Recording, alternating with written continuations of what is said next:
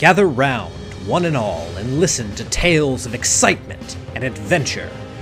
Tales of daring heroes, savage monsters, and bards who just couldn't keep it in their pants. Tales of friendship, nobility, drunken foolishness, and unforgettable fun. These are tales of role-playing games, fair listeners, and this is Rolling Bones. My name is Ryan Howard, and I shall be your guide.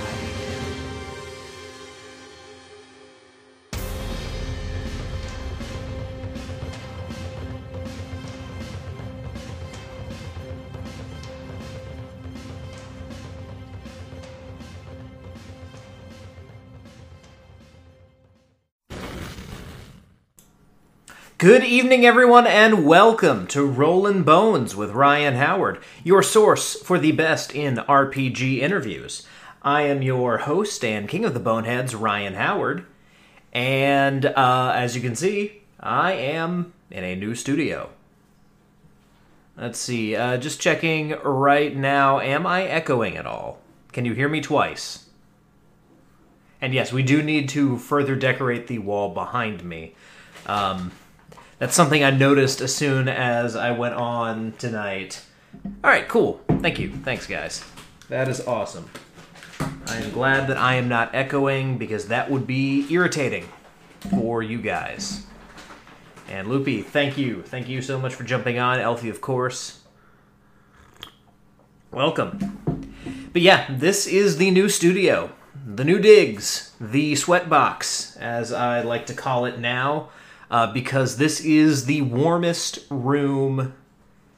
Yeah, we are actually pretty loud because this is a very small room. There's lots of echo. I can probably actually turn this down a little bit. And, yeah. But yeah, this is not a large space. But yeah, the area behind me is pretty bare right now. You can see the, like, storage units that I am using for paint supplies. There's going to be a paint table that's actually coming in on Wednesday. That'll be visible on the Saturday stream. You guys will be able to see that. And I should probably actually move down. There is a thing on the wall. You can see the very bottom of it back there. Those are some of my miniatures. All right, well, Ronan just knocked over a tank. So, buddy boys on the struggle bus. I should probably put that down for him. It's up high right now. That was that loud crashing sound. He didn't jump out of the tank. He was trying to get up to it, and he knocked the turret off. I need to reattach that turret. For anyone who is listening on audio, we have this little cat-sized tank that we bought thinking that both of the cats would love it. And, you know, we actually bought it thinking that it would be cute for Nora to be in. But Nora does not want any part of that tank. Ronan loves it, though. Ronan, he's not in it all the time, but he will jump in it from time to time just you know, to check it out, see what's going on. He'll hang out in there. Sometimes I'll just see him, like, jump out of it. And it looked like he was trying to get up there to climb in the tank. It's currently on top of some comic book boxes right now. But he just knocked the turret off. So, yes, Buddy Boy is, in fact, on the struggle bus. Oh, nice. I am at 69 followers, apparently. So, let me put my mug down so I can do the, you know, Wayne's World. Or not Wayne's World, Bill and Ted. Wayne's World does a guitar riff, so I'm not. Yes, yeah, the next goal is obviously 420 followers. And then if I can get 6,904, or sorry, let's try that again.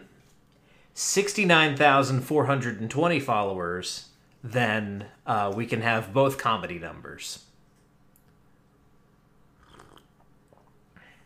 But yes, yeah, 420 will be the next goal because 420 is inherently funny, I suppose.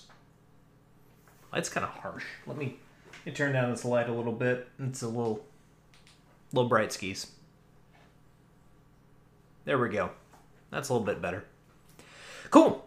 Well, as I promised, tonight, instead of talking to a guest, I was hoping to get John Hambone McGuire back on, because he's got a Kickstarter campaign that is launching tomorrow, I believe, for Rocket to Russia. It'll be the first adventure in a new system that he and a co-developer have created called 321 Action. It's a D10 system, from what I understand.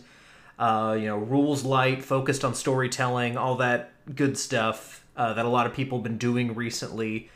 Very much kind of the style that Stu and Hambone like in their games. I know they like some crunch too, but they've recently been all about kind of the storytelling stuff, so it's cool to see Hambone put something out like that. That's really awesome. And I would love to talk with him about it. He's a little bit busy right now, as you can imagine, launching a Kickstarter campaign, especially a first Kickstarter campaign. So we'll have him on at some point, whether it's in a few weeks or, whether it's once all of this is behind him and, campaign's over and we're looking forward to getting copies of that book. He's welcome on the show whenever he wants to come on, so, at some point, we'll have Hambone back on to talk about Rocket to Russia and 321 Action as a whole. So instead, tonight, this is kind of off of the back of things that have been happening in a Kickstarter campaign that I've been following for the better part of a year now. Actually, probably right around a year. Yep, Ronan had to get his mojo back. He definitely had to get his heat back after that. Because he embarrassed himself on the internet live for all of you to see. And hear. Mostly hear, because he was off camera. But yeah. Yep. That's so Ronan. Anyway.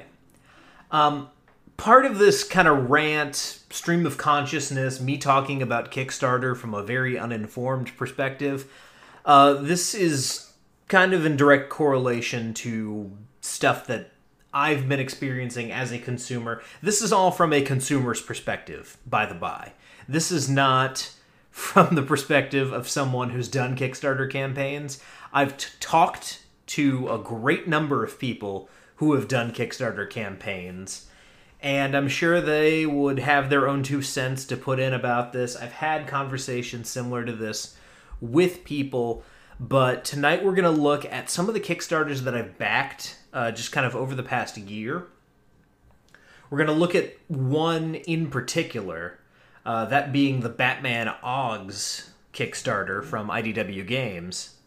Oh, I'm dropping frames. That's not good. Let's see, is it better now?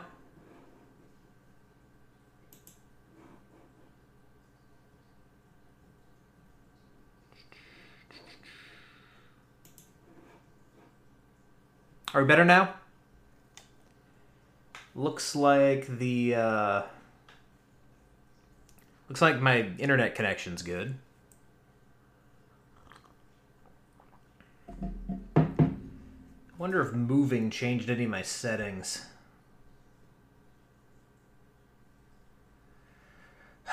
Twitch, don't do me like that.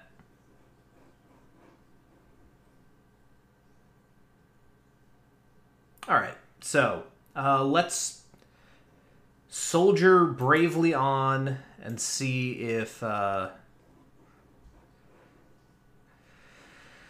these problems get worked out.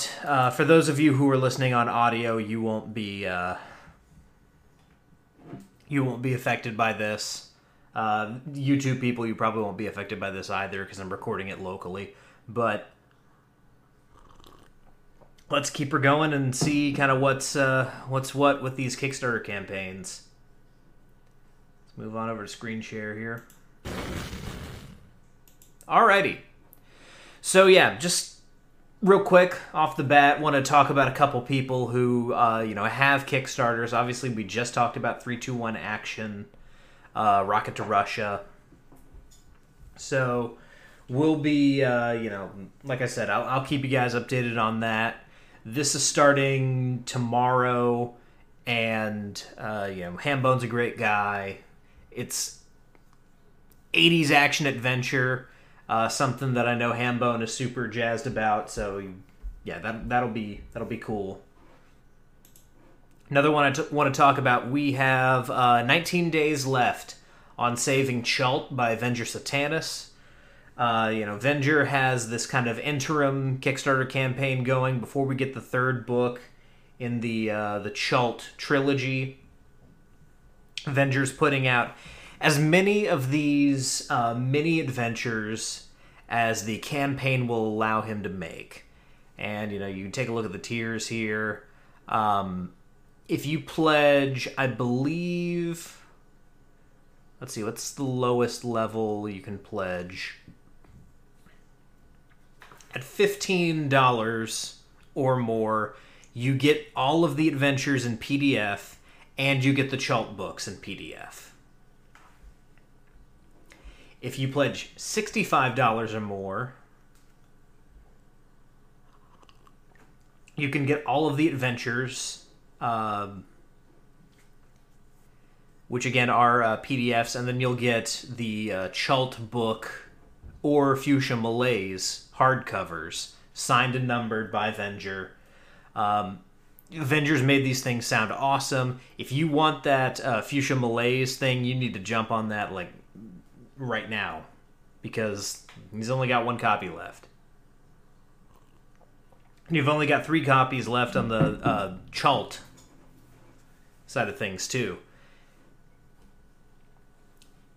However, if you want to throw in $105 for what Venger's doing, you'll get the adventures and both hardcovers. 20 spots left, 80 spots left. And I was completely mistaken about those numbers. There are 299 left on Fuchsia Malaise and 97 left on Chult. So there's plenty of space there if you guys want to jump in on that. That's good to go. I read that wrong. My bad. But yeah, so far, if we go on down to the campaign, we're just over 3,000 with this. You're looking at 3 adventures. Ultimately, we if things go well and we get past that 7,000 stretch, 7 adventures for $5. Like Venger says here, that is a bargain. That's a deal. That's a deal ski right there. All right, so. This is Saving Chult. If you guys love Venger's crazy, wacky, out-there world, definitely jump on this one. All right, so let's get to the main event. I've talked about this thing endlessly on the show. This IDW Games... Batman the Animated Series OGS game. For anyone who doesn't know, within IDW Games, OGS is the Adventures Universal Game System. It is a miniature combat light role-playing game, mostly built around scenarios. These OGS games are they're all licensed properties. The first one was Teenage Mutant Ninja Turtles. That Kickstarter is still being fulfilled currently, just due to, the fulfillment happened right as the pandemic was kind of at its worst. So there were a lot of issues with, fulfilling it, getting it out there. I think the UK had a terrible time with customs on it, which is a risk. Something that we'll actually have to talk about here. just as far as, you know, shipping and, you know, what the cost will be for your backers as far as things go. But yeah, this is the Batman the Animated Series Adventures IDW Augs game, and this campaign has been a minor nightmare, I imagine, for the people at IDW. Maybe even a major nightmare, just based on some of the nonsense they've had to put up with from AT&T and Warner Brothers, who, you know, obviously they hold the license for Batman. They own Batman.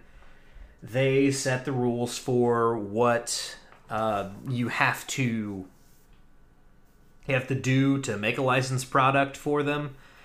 And Warner Brothers and AT&T are two of really historically the worst managed companies ever.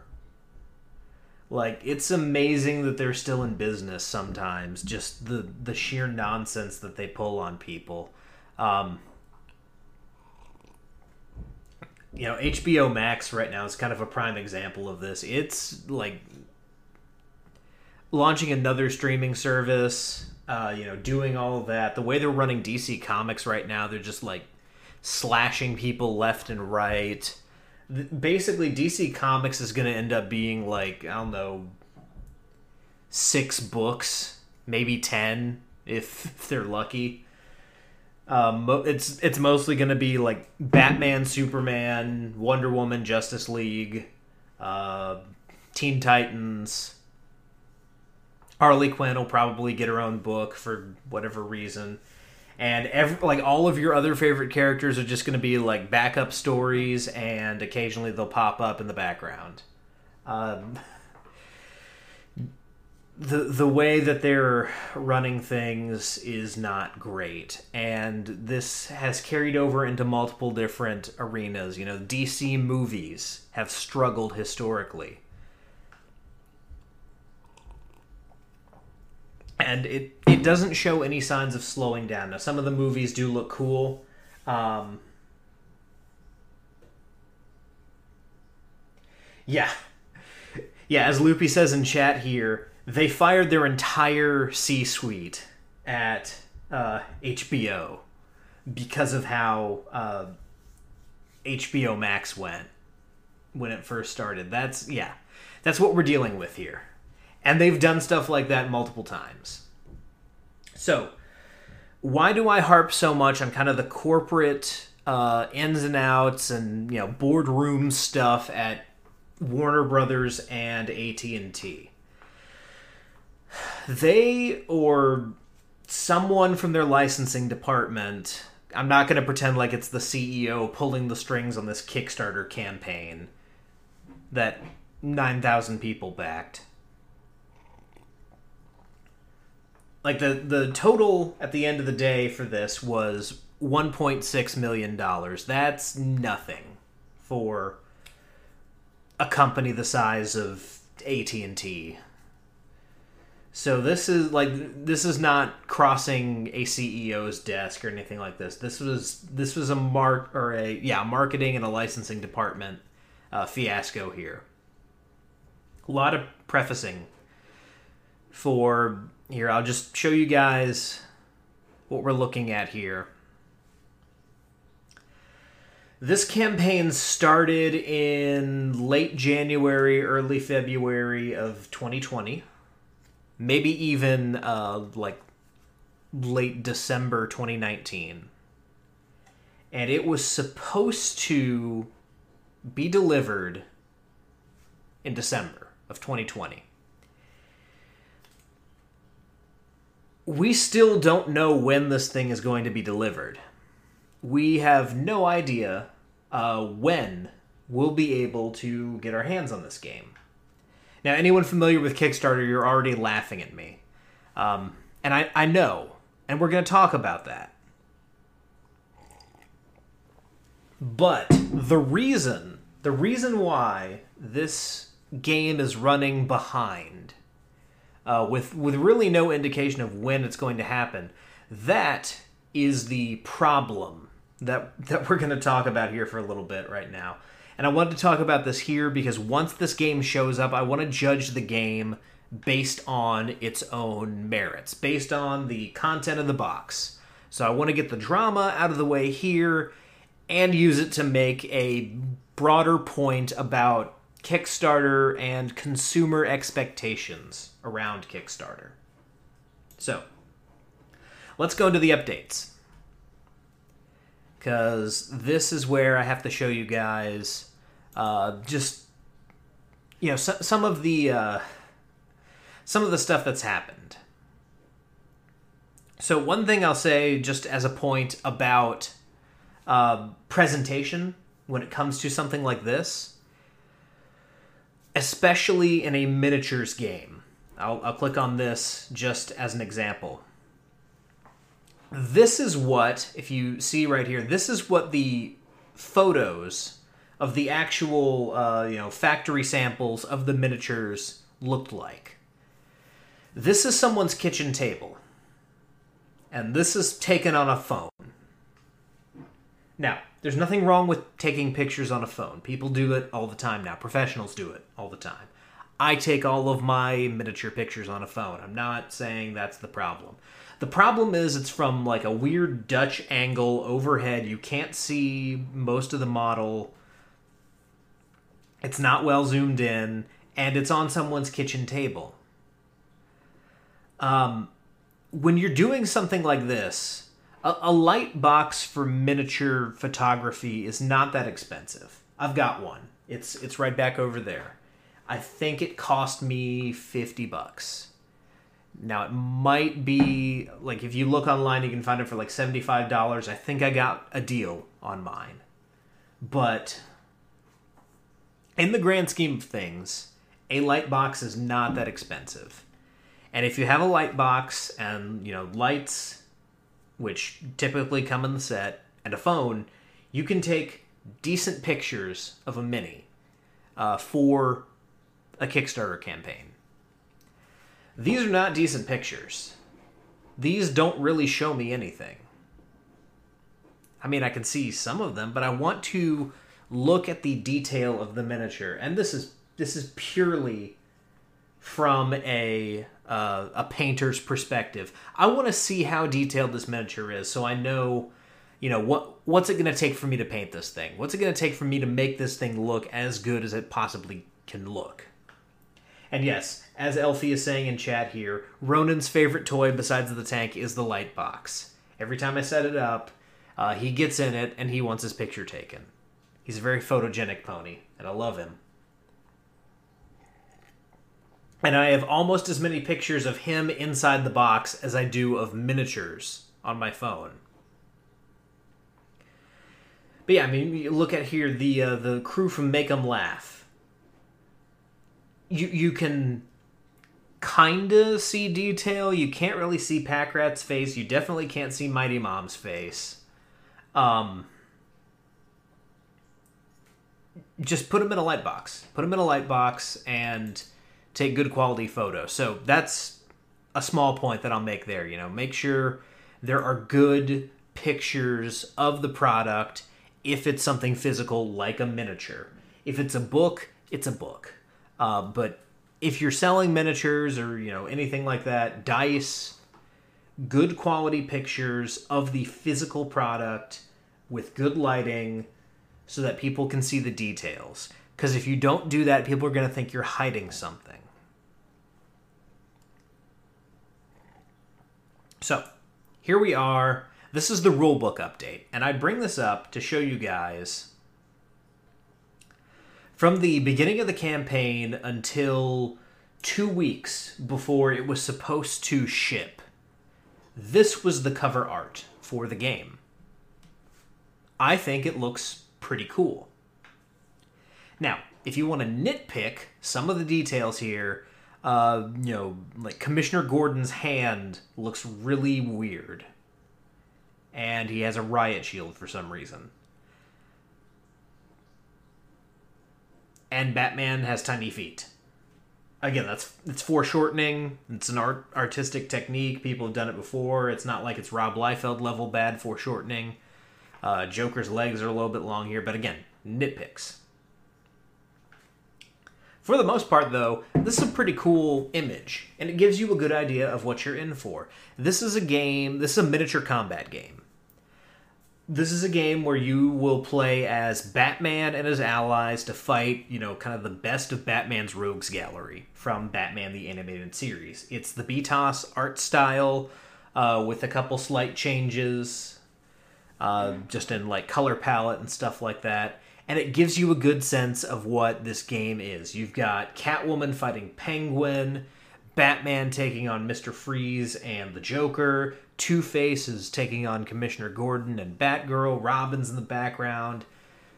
It's cool. It looks cool. However, this cover was not okay. If we go back to the updates... This update came in on December the 4th of 2020. Greetings, Gothamites. While everything is progressing and we're thrilled with our final factory samples, a recent policy change with our licensor has resulted in the need for new box art and one final round of approval. The overall art style has been maintained, so you'll still enjoy the same nostalgic aesthetic you've come to know and love. However, this minor change, paired with the multitude of boxes included in this campaign and the upcoming holiday season, will mean a small delay in shipping. By small delay, they mean indefinite. Well, not indefinite, because the game is still coming out soon. So... basically, the old cover art won't do. This is what they gave us instead. This was the new cover art.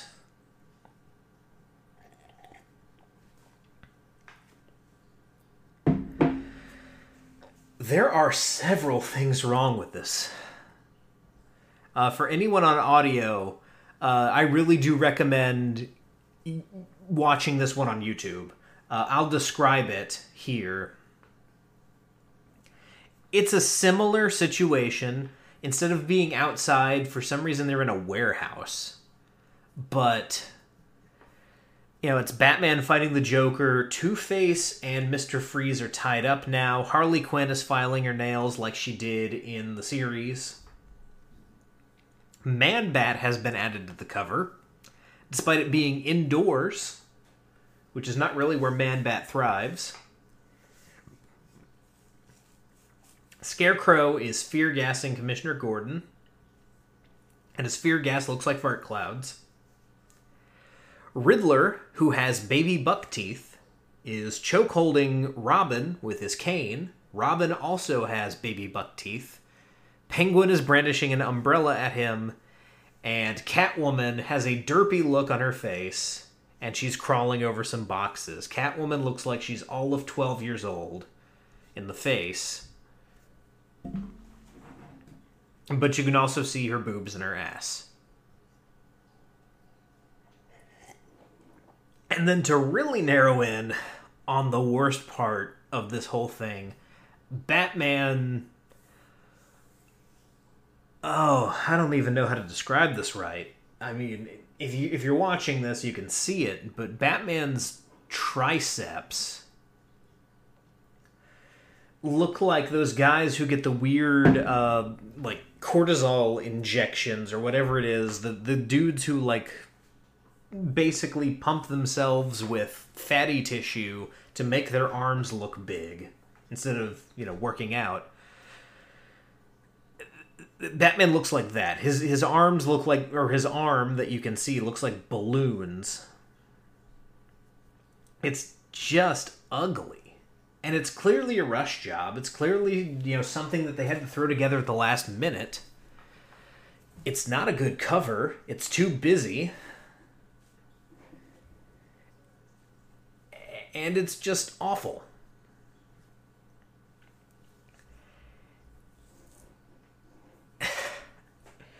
And the reason they did this, I'm going to switch over to a CBS article here, CBS News. This is related, this is from June of 2020, June 11th, talking about the removal of guns from Elmer Fudd and Yosemite Sam in the new Looney Tunes cartoons that are on the previously mentioned HBO Max. Leaving aside the irony, and you can see here, I'm not going to play the video, but you can see here, even though Elmer Fudd has had his rifle taken away, he is still trying to brutally murder Bugs Bunny with a scythe, of all things, as if that's somehow better. Just because it's not a boomstick, I suppose. But all of this to say, you know, this has become kind of a running policy. HBO Max, or HBO, AT&T, Warner Brothers have decided that when it comes to their licensed properties that they view as targeted at children, despite the fact that this is a Kickstarter game that I'm pretty sure is going to end up retailing for somewhere in the neighborhood of $50 to $60 for a miniature skirmish game. Because it's done in a cartoony style, a cartoon from almost 30 years ago, by the way, because it is a cartoon style, this is a kid's product, and therefore they can't have guns on the cover. So, Mr. Freeze's freeze gun that shoots ice was a problem. Joker's toy gun that shoots flags was a problem. And, you know, Two-Face had a Tommy gun, which of the three, you know, if you're going to be like, well, okay, that's a realistic firearm, despite the fact that it's, you know, the cartoon Thompson, that is, oh, is this a government thing? I did not, like, I didn't know this was a government thing, Loopy. What's going on there? I thought this was just, like, their internal policy. What's the deal as far as, is the government saying you can't put guns in your children's shows? Because that's even stupider. Oh, my God. People, it's a cartoon show. And this is, oh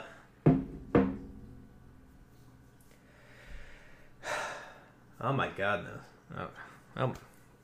Oh. Loopy, I'm glad you're here. This is adding a whole new dimension to it. Government, stay out of media.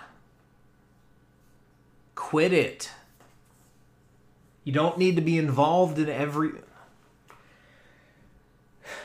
I'm going to not go down the anarchist rabbit hole that I'm tempted to go down with that. Suffice it to say, that's dumb. You know, if this is related to government regulations, that's even stupider. But this product, which is not for kids. I don't know, like, if they have an age restriction on here. I'll take a look. See if there's, like, a blow-up of the box. I'm pretty sure games like this are intended for, like, 14 and older, usually. Somewhere there's a picture of the side of the box, like a big picture. But, like, this isn't for kids. Not really. I can see a thing on there. Like, I can see there's a birthday cake on the side of the box there. But I can't see, like, what age it's recommended for. I'm going to keep scrolling until I can see, like, a better picture of the side of the box. Like, this isn't for kids. Games like this, kids don't play games like this. Kids don't really play games anymore. If you've noticed, kids are all about the iPad and YouTube and stuff like that. I sound like an old man. I always sound like an old man though, so there's that.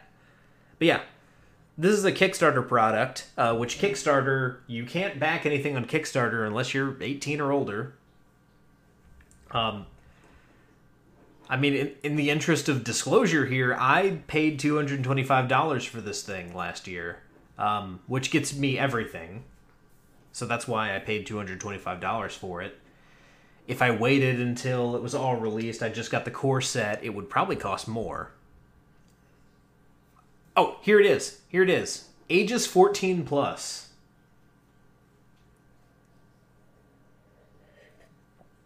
It is a 1 to 5 player game, 60 to 90 minutes, ages 14 plus. Surely a 14-year-old is allowed to see a gun on the cover of a game. I mean, they can buy T-rated games, like T-rated video games. Those have guns. Right now, at least. I don't know. It's dumb, is what I'm trying to say. And it caused a massive delay. By the way, it doesn't affect anything inside the box. It's just the cover. It's just the cover they're bent out of shape over. I was afraid they were going to, like, take guns away from the models and stuff, which, like, Mr. Freeze without his freeze gun is not Mr. Freeze. You know, Joker needs his revolver with the flag. I guess you could do, like, playing cards like they have there, but some of these characters need their weapons. Commissioner Gordon, you know, the GCPD officers, they need their revolvers. You gotta have the dudes with the Tommy guns because it's Batman the Animated Series. But anyway, I'm already spending too much time on this one subject. What they did was they went dark for just a long time. They were like, we're going to have an update. If I went to the comments, I could show you. Just every week, people were like, you know, when are we going to have an update on what the cover is going to look like? And every week, it was just, you know, we're working on it. We should have something for you in the next update. Next update comes, nothing. And they even, like, addressed it a couple times. But finally, last week, after everyone said that new art sucks, can't you just, if you can't use the original cover just to get us the game, and I was among the people saying, you know, just write Batman on a white box and send it to me. But people were saying, if you can't do that, if you can't use the original art at all, just put the logo from the show on the cover and do it that way. It's iconic. It, you know, it's indicative of the series. People know that logo. They associate it with Batman the Animated Series. It's simple. It's not going to be anything that people can object to. Just do that. And finally, they did it. This is the new cover. It is minimalist. It's a little simplistic. It's not original. Like, again, that's the image that so many people associate with Batman the Animated Series. That's the logo. It's like slapping just the Coca-Cola logo on a box. But it got approved. It's a cover. It's a cover they can use. And so now, hopefully, we can get the game. However, we now run into the issue, because the manufacturing of these boxes and these games is in China, we are running up against Chinese New Year, which is going to add a further 2-week delay to the process.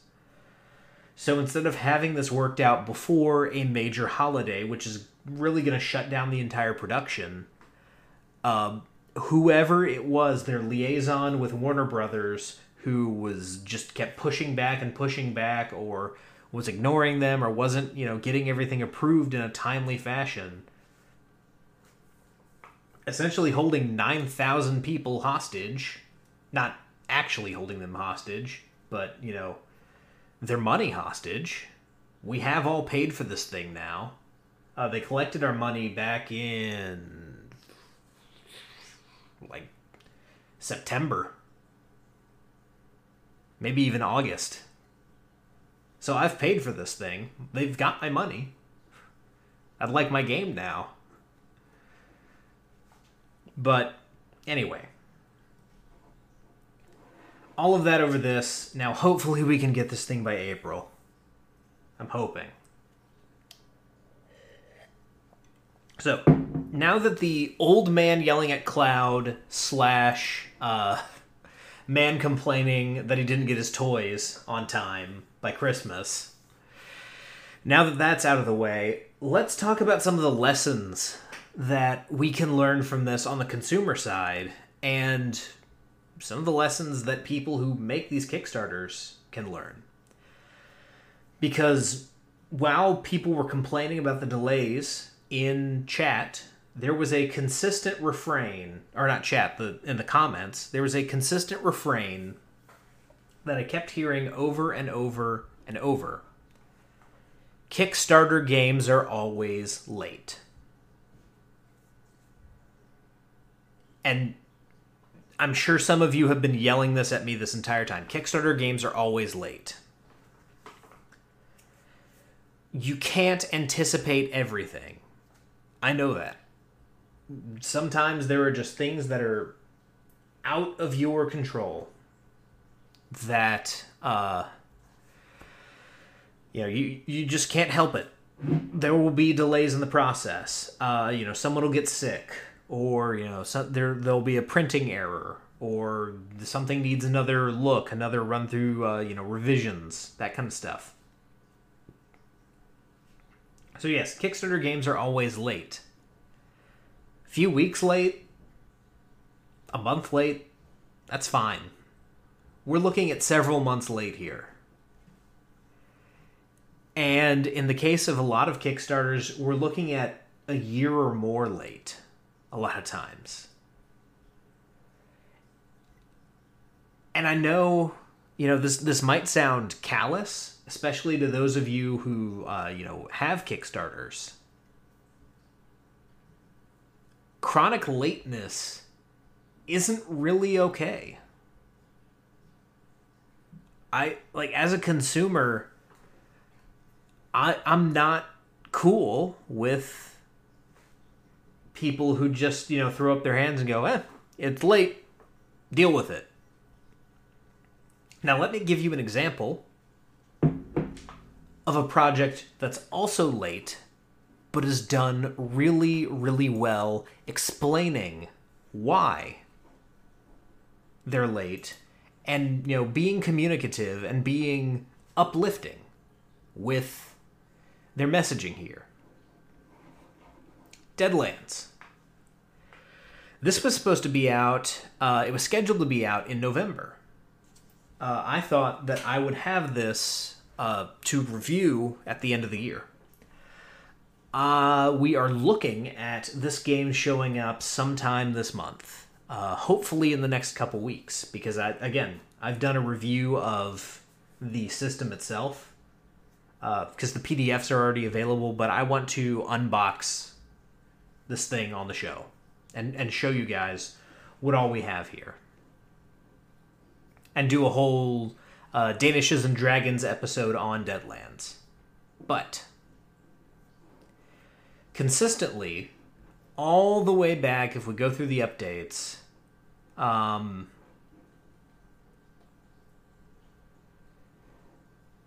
the way back in August of 2020, Pinnacle told us that, you know, just due to issues with printing, issues with, you know, related to shutdowns, related to the pandemic, they were not expecting to get physical products until the end of January. So they've got them now, I imagine. just waiting for everything to come in so that they can begin shipping. There, you know, that takes a little bit to get together. But this was in August, like months before we expected the game. They let us know. You know, they kept us in the loop. And it does really seem like Warner Brothers kind of blindsided IDW with that. Although a couple of their clarifications in the comments said that they had an inkling that this would happen. They, you know, figured it might become an issue, that they might have to fight Warner Brothers on it. So there was no warning from there's no warning from IDW or Warner Brothers on that campaign about, you know, what was going to happen there. Pinnacle gave us a warning. Pinnacle told us, you know, hey guys, here's the situation. It's out of our hands. Here's the new update. This is what we're looking at. If your game is going to be late, unless, you know, you absolutely don't find out until the last minute, this is how you should do it. You have to be transparent with people. You have to let people know what's going on with the product that they're looking for. And all over Kickstarter, you can see, you know, Kickstarter is not a store. That's true. That won't change. This is crowdfunding. It's not, you know, this isn't a consumer platform. You can't go on a Kickstarter campaign and expect something to show up in the next 2 days. That's not really possible. Unless you're doing the campaign like Knights and Nerds did a while back. It was almost 2 years ago. I think it'll be 2 years ago in like April or May. They did that campaign. All of their stuff was like virtual, digital offerings, stuff like that. You know, they turned that around in a couple weeks' time. But, you know, for the most part, you're not going to get something tomorrow on Kickstarter. In fact, it's very rare that you will. It's not a store. But the people who back these Kickstarters are investors. These are people who believe in the idea. They believe that they are going to get this product, and they are pledging money to help you figure this out and to cover the costs of production. And in a lot of cases, that's what they're doing, even on like larger companies. You're covering the cost of production. You know, like I backed a comic from Boom Studios.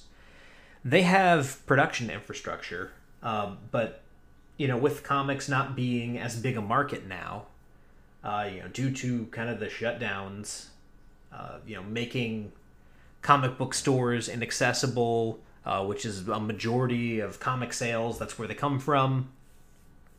You know, that caused some problems in the comic book industry this year. It was already teetering on the edge of collapse in many ways, but that's neither here nor there. That's a different conversation for a completely different show that I don't have. But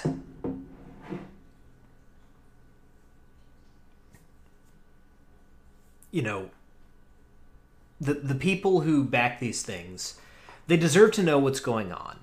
We, as the consumer, deserve to know what's going on. So if you're not transparent with the issues that your campaign is having, you don't have to get into specifics or minutia. Just say, hey, these are the types of things that I'm running into. These are some of the issues that I'm having. There's going to be a delay. And people will understand. If you approach them in good faith, if you are honest and transparent with them, that is how you can get away with your game being late. And get away with is probably not the right term there. That's an understandable delay. That's the difference between what happened with Deadlands and what happened with Batman Oggs. And honestly, you know, this might seem like a no-brainer to some people, but you really do need to have that transparency. And you really need to, you know, understand that, you know, there are people out there who might be expecting you to be on time. In fact, you know, the expectation should be that you can deliver this in the time frame that you've given. And that's the next piece of advice. You know, obviously, Pinnacle, they're professionals. I imagine they're very good on time frames for other campaigns. This is the first Pinnacle campaign I've backed. Kickstarter was kind of a new phenomenon for me in 2020. But yeah. Yeah, Loopy brings this up in chat. There are people who, you know, have had their Kickstarters and then, you know, they take the money and run, basically. And that's, again, you know, this is a thing that's been around for about 10 years now. Maybe a little bit more. Probably more like 14, maybe as much as 15. I don't know if it's been that long, but, you know, it's still a fairly recent phenomenon. And there are people who, you know, do their Kickstarter campaigns, and they deliver a product. It's not the product that was promised. It's not even close. You know, it's missing things that they promised. It's, you know, light on the features that maybe even were unlocked in stretch goals, and it's just not what people are looking for. One of the kind of greatest debacles of Kickstarter. I don't know if it's Kickstarter or Patreon, it's crowdfunding, but Star Citizen in the gaming world. Star Citizen, through pre-sales and crowdfunding and stuff like that, they've raised millions of dollars. Something in the neighborhood of like $15 million. And there hasn't been a decent update on the status of Star Citizen in a couple of years, I think. It's a joke at this point amongst gamers, like, you know, Star Citizen's never coming out, that kind of stuff. It's the new kind of Duke Nukem Forever.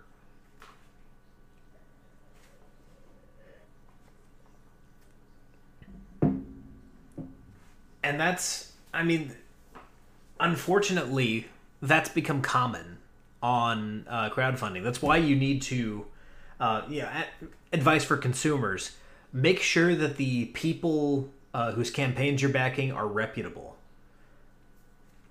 That's, like, I mostly only back campaigns from companies that I recognize or people that I've had personal conversations with, which is why I love this show.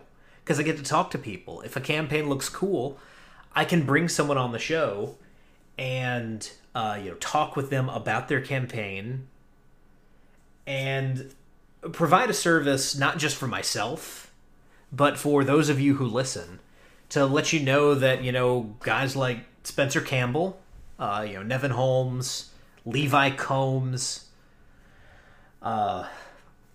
Shane Hensley from Pinnacle,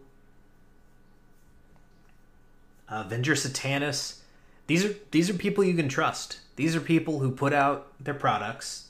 You know, they're good quality, top of the line, and you know, Hambone is a great dude. I'm sure his campaign will be fantastic. It's his first one, but you know, I've got high expectations for it because I know, you know, he's got good character. He's not going to lie to people about the status of, you know, what's going on or anything like that. You know, he's going to be honest. He's going to be upfront. He's always been that way with me, a guy he barely knows, a guy he's really only talked to over the internet, never met him in person. But he's an honest, decent guy, so you can trust him. But, that's where that policy comes from. I want to know that I can trust people. And you know what? If I see something that looks interesting, I will usually reach out to them and see if they'll come on Rolling Bones before I toss them some money. So, yeah. You want to make sure as a consumer that you can trust people. You know, if they've got multiple projects that have, you know, been successfully funded and stuff like that, that's a good sign. You know, those are people you can trust. If it's a company who typically like funds their games through Kickstarter, but then they release them physically and stuff like that, like IDW does. For the most part, you can trust IDW Games. I've had nothing but good experiences with their team. They've been very, very cool to me personally. The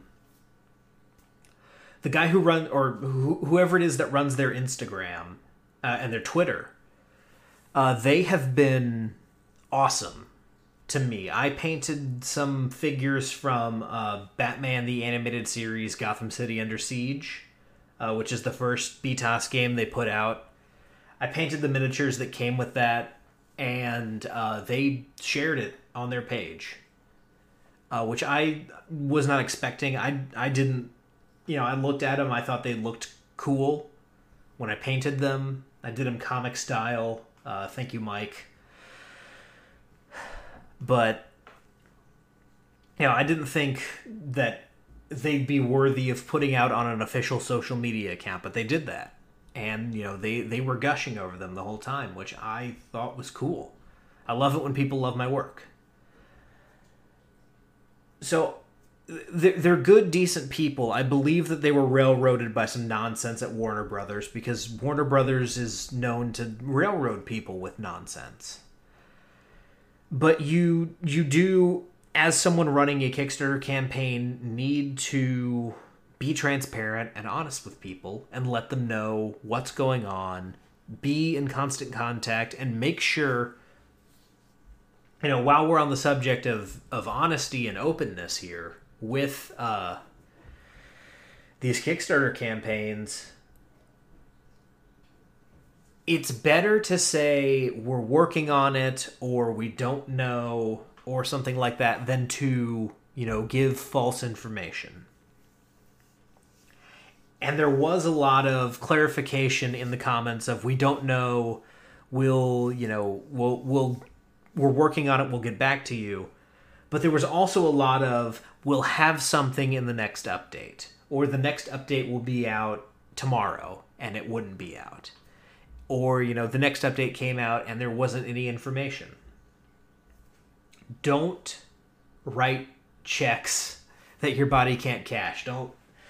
You know, to paraphrase Top Gun there, don't make promises like that. Don't make promises you can't keep is kind of the number one rule of a Kickstarter campaign. Don't promise more than you can offer. And there's been a lot of that in the history of Kickstarter. And, you know, now that we're looking at 10 plus years of Kickstarter, it's time to stop that. It's time to, you know, take a little bit of ownership of what you're doing on here, because they're, you know, this is a nexus of RPGs. So much of the modern RPG community and so much of kind of the broad world outside of your major RPGs really, everything besides Paizo and Wizards of the Coast, to some degree, begins life on Kickstarter or goes through Kickstarter. That's how these great games are made. Things that, you know, win Emmy awards, things that people rave about on podcasts, you know, things that I talk to guests about on the show. A lot of it comes through this junction point. So this, you know, this platform has been huge for gaming. And, you know, I'm grateful for that. So many great games have come through here. We can do things better, though. We can use this tool more effectively and more ethically. We can be a little bit more honest with the consumers, with the backers, the investors in your idea. So what it comes down to here, just to, you know, really drive home these points. Don't overpromise. Be transparent. Don't promise things that you... Or don't promise information when you don't have information. Don't give false information just to give an update.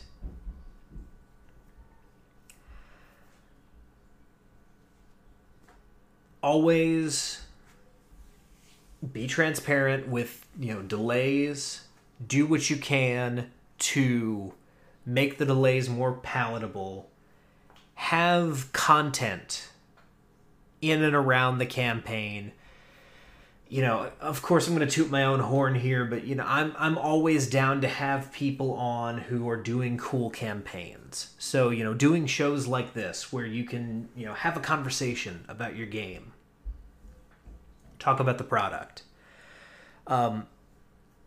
Show good quality pictures of physical merchandise. Good lighting. Make sure the detail is, you know, front and center. Light boxes are not that expensive, especially if you're doing miniatures. I imagine, I don't know if there are many Kickstarters related to jewelry, but if there are, that's probably another big one where you want good quality pictures. I don't know if anyone uses Kickstarter for that, but, you know, always have good visuals of what things are going to look like. That's another thing they did well here. Even though, you know, like you've got people talking about this is a different campaign, but, you know, you can see some of the stuff that people are going through in this campaign. You know, here's the Deadlands manual.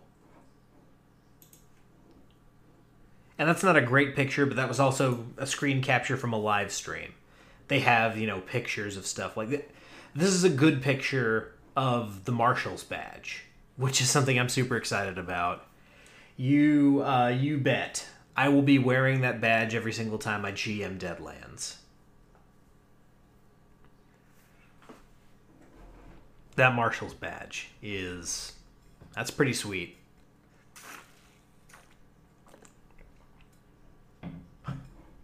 I do wish... I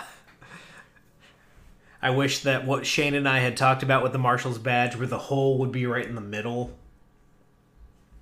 so that you got shot and then were harrowed. That would be... I think that's cool. I do like that there's a bullet hole in it where, you know, as Shane said, you could survive.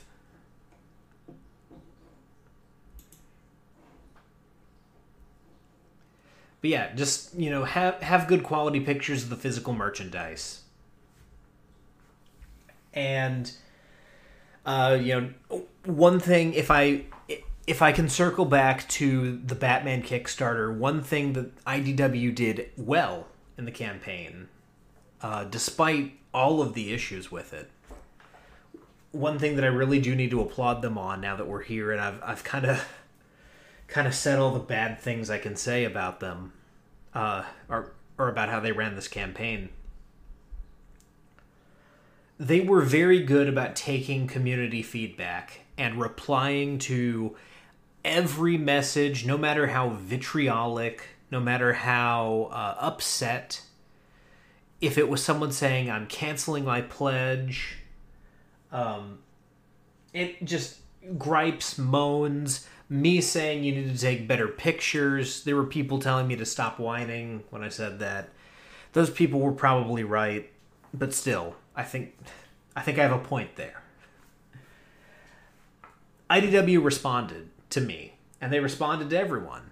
They made sure, and you know, they said it's one guy or one person running the Kickstarter page, replying to everyone while they're upset. Now Pete Walsh would pop in every now and then to like give an update.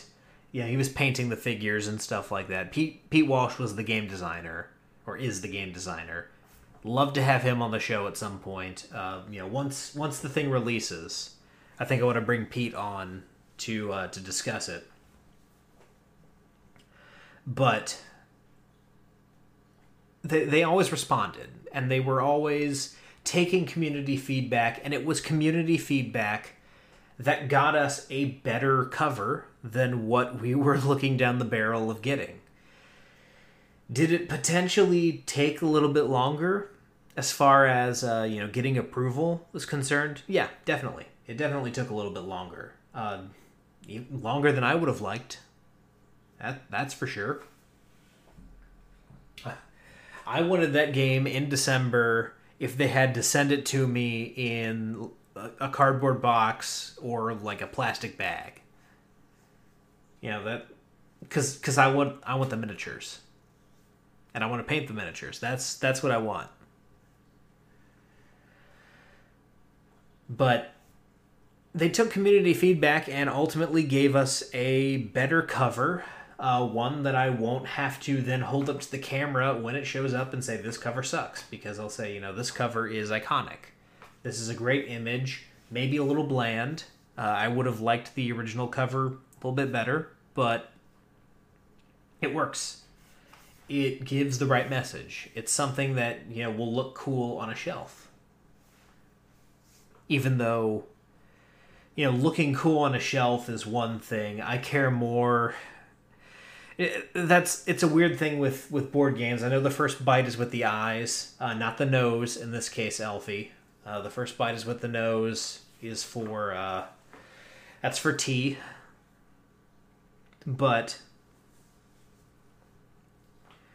you know, I understand that you want a cover that's going to pop out to people on a store shelf. That I understand. But for me, you know, like, once I buy a game, what the box looks like on my shelf doesn't really matter.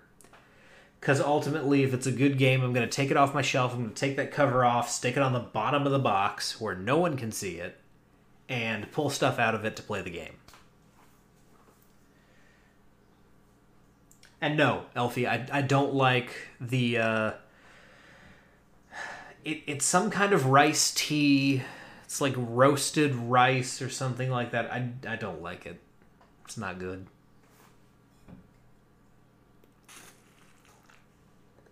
With so much tea, it's all about, like, the smell. Because tea itself... Yeah, roasted rice, green tea. Not a fan. Tea has flavor, but it's kind of subtle flavor, and a lot of the flavor that you pick up on comes from the aromas that you get. So if I don't like the way a tea smells, I'm definitely not going to like the way it tastes. And I think that's true for a lot of things that you eat. Air conditioner just came on. That's fun. Hopefully you guys can't hear that too loudly, but if you can, I apologize. Anyway. Yeah, that's...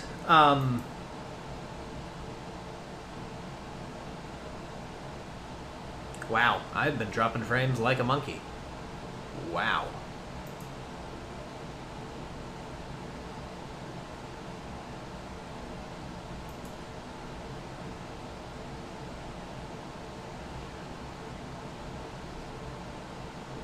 Yeah, I need to play around with my settings. Once we jump off here, just to see what's going on. Fortunately, I'm not playing a video game right now, so dropping frames isn't that bad of a situation for me. It's a talk show. But yeah, that's really all I had to say here. Pat on the back to Pinnacle, Jody and Clint Black, Shane Hensley, everyone on the Pinnacle team. You guys have been doing great. You know, honestly, Levi Combs does great with his stuff. And once again, I'm going to go down here and just say, while certain things could have been handled better, and while I'm disappointed, ultimately, that, you know, things weren't handled better, IDW, you guys have been great as far as communication. Again, certain things could have been better, but, you know, just being there for the community, it's a great job. Game looks great, and I'm still looking forward to getting it. I understand the situation was beyond your control. Licensed properties, it can be that way. Warner Brothers giveth, and Warner Brothers taketh away. But yeah, that's really all I wanted to say about this. You know, there are things that Kickstarter does well and things that it doesn't do well. Ultimately, it's really been a boon to the gaming community, and I'm glad that we have it. But at the end of the day, improvements can be made, and I want to make sure that those improvements get made. I want to make sure that, you know, people hear from a consumer, someone who's not run a campaign, but someone who's backed some, what we like, or what I like at least, and I hope it's reflective of what other people like too, what we as consumers like, what we don't like, what we expect from updates, what kind of information we need. And, you know, hopefully with all of that, you can make your campaigns better and make sure your timelines are realistic and, you know, make sure that we can cut down on the number of seriously late, seriously delayed Kickstarter games. Because no one likes a delay, especially not the people making the game. So if there's something that we can do to mitigate that, I'm all in favor of it. If, you know, we as consumers need to adjust our expectations, I'm willing to hear that. I think most people now come into Kickstarter with the right expectations. We know that, you know, what we're supporting might not end up looking like it does now. There might be changes along the way. Things might have to shift based on certain factors that are beyond everyone's control. But ultimately, we just need to be better about this. You know, companies need to run these campaigns better, and that's really all there is to it. Transparency, honesty, and not providing false information. That's really all that I ask for. So, guys, thank you so much for tuning in tonight. We're going to work out some of the issues that I've had with the stream tonight. New internet, supposedly better internet. So we'll see about that. I am on Wi-Fi. I'm not wired right now, which is probably the problem.